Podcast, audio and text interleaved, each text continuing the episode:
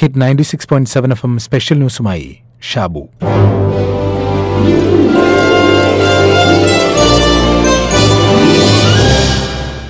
രണ്ട് വിത്തുമണികളുടെ കഥ പറയാം.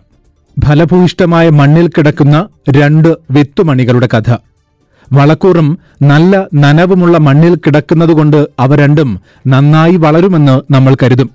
അങ്ങനെ കരുതുന്നതിൽ തെറ്റില്ല. നമുക്കിവരെ ഒന്നാമൻ വിത്തെന്നും രണ്ടാമൻ വിത്തെന്നും പറയാം. കഥ തുടരുന്നു.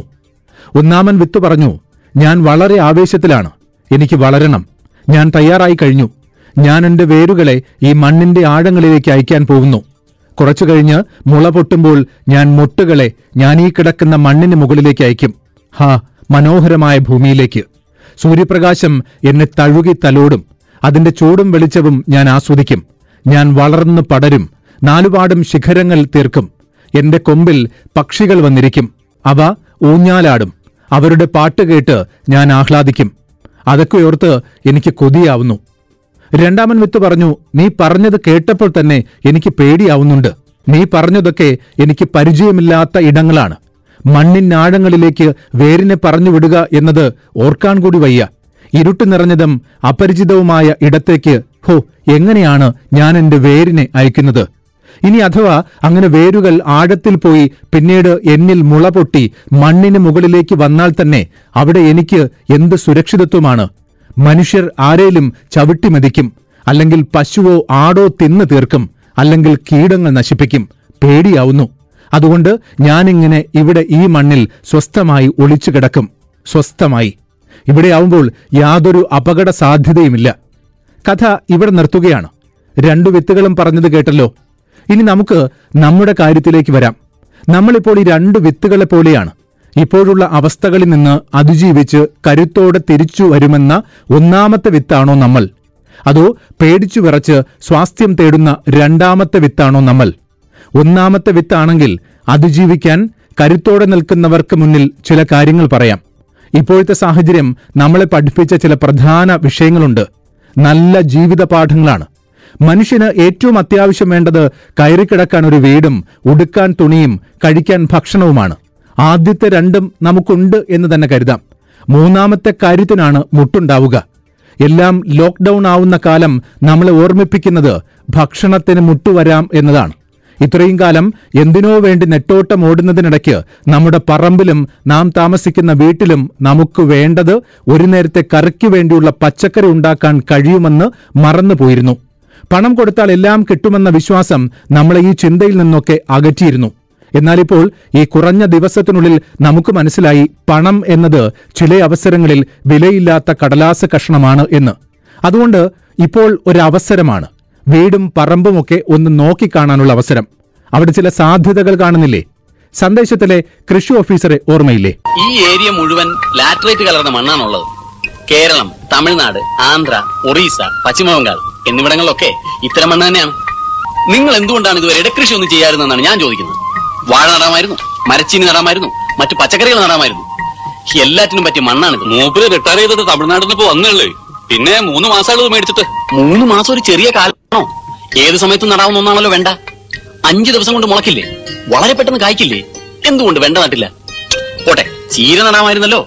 അതിന് ഇദ്ദേഹം തമിഴ്നാട്ടിൽ നിന്ന് ഇവിടെ വരെ വരേണ്ട കാര്യമുണ്ടോ? വീട്ടിലാളില്ലേ? നാട്ടിൽ പണിക്കാരില്ലേ? അത് അതുതന്നെയാണ് നമ്മളിപ്പോൾ ആലോചിക്കാനുള്ളത് അതുമാത്രമാണ്. വെണ്ട നട്ടൂടെ ചീര നട്ടൂടെ കൃഷി മൃഗപരിപാലന രംഗത്തെ പ്രമുഖനായ ഡോക്ടർ മോഹനൻ ഇങ്ങനെ പറയുന്നുണ്ട്. ചീര വെണ്ട അതായത് പച്ചമുളക് കയ്പ പയറ് ഇതെല്ലാം നമുക്ക് റോ ബാഗിലോ പ്ലാസ്റ്റിക് ബാഗിലോ അതുമല്ലെങ്കിൽ വെർട്ടിക്കൽ ഫാമിംഗ് ആയോ നമുക്ക് വീട്ടിൽ തന്നെ ചെയ്യാൻ സാധിക്കും. വെർട്ടിക്കൽ ഫാമിംഗ് കൊണ്ട് ഉദ്ദേശിക്കുന്നത് നമ്മുടെ വീടിന്റെ നല്ല പ്രകാശം കിട്ടുന്ന ഭാഗത്ത് മരങ്ങളുടെ കഷ്ണങ്ങൾ കൊണ്ടോ അല്ലെങ്കിൽ കമ്പിയുടെ കഷ്ണങ്ങൾ കൊണ്ടോ പ്ലാറ്റ്ഫോം നിർമ്മിച്ച് അതിന്റെ മുകളിൽ ഗ്രോ ബാഗിൽ ചെടികൾ നിറഞ്ഞതാണ് വെർട്ടിക്കൽ ഫാമിംഗ് സ്ഥലപരിമിതിയുള്ള ആളുകൾക്ക് അത് ആകാശത്തേക്ക് വളർന്ന രീതിയിലേക്കുള്ള കാര്യങ്ങൾ ചെയ്യുന്നതായിരിക്കും നല്ലത്. ഇവിടെ ശ്രദ്ധിക്കേണ്ട കാര്യം ഇത് ആദ്യം മുളപ്പിക്കുക എന്നുള്ളതാണ്. പ്രത്യേകിച്ച് ചീരയായാലും വെണ്ടയായാലും ഈ വിത്തുകൾ നമ്മൾ പാകിക്കഴിഞ്ഞാൽ അത് ഉറുമ്പുകൾ കൊണ്ടുപോകും. അപ്പൊ അത് ഒരു പഴയ കോട്ടൺ തുണിയിൽ കെട്ടിയിട്ട് വെള്ളം നനച്ച് കുതിരാൻ വെച്ച് കഴിഞ്ഞാൽ ഒരു മൂന്ന് നാല് ദിവസം കൊണ്ട് അത് വിത്ത് മുളച്ചു വരും. ഈ മുളച്ച വിത്ത് പാകുന്നതായിരിക്കും മറ്റും അനുയോജ്യം അതല്ലെങ്കിൽ പ്രത്യേക സ്ഥലത്ത് മണ്ണയിൽ മണ്ണെടുത്ത് മണ്ണിനകത്ത് കുറച്ച് ഉറുമ്പ് കൂടി കൂടി വിതറിയ ശേഷം വെള്ളം നനച്ച് വിത്ത് മുളപ്പിച്ച ശേഷം വളർന്നു വലുതായി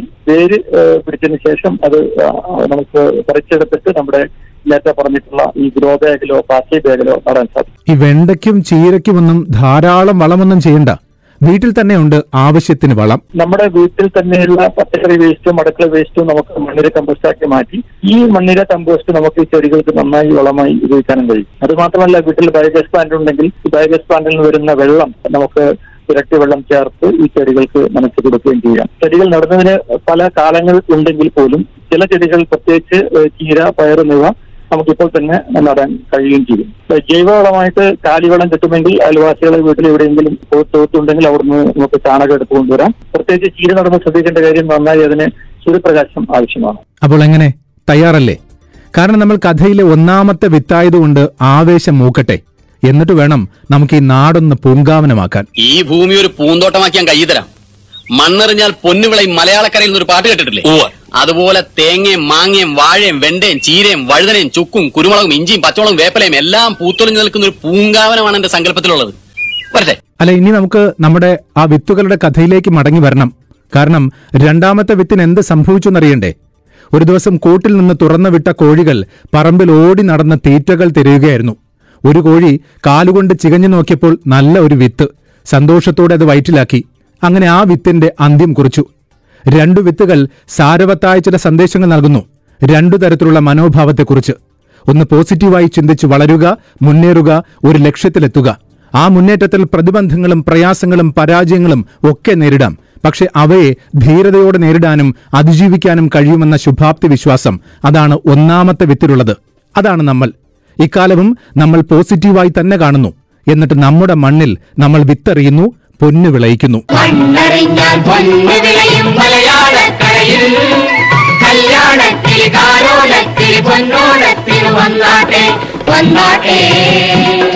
വന്നാട്ടേ.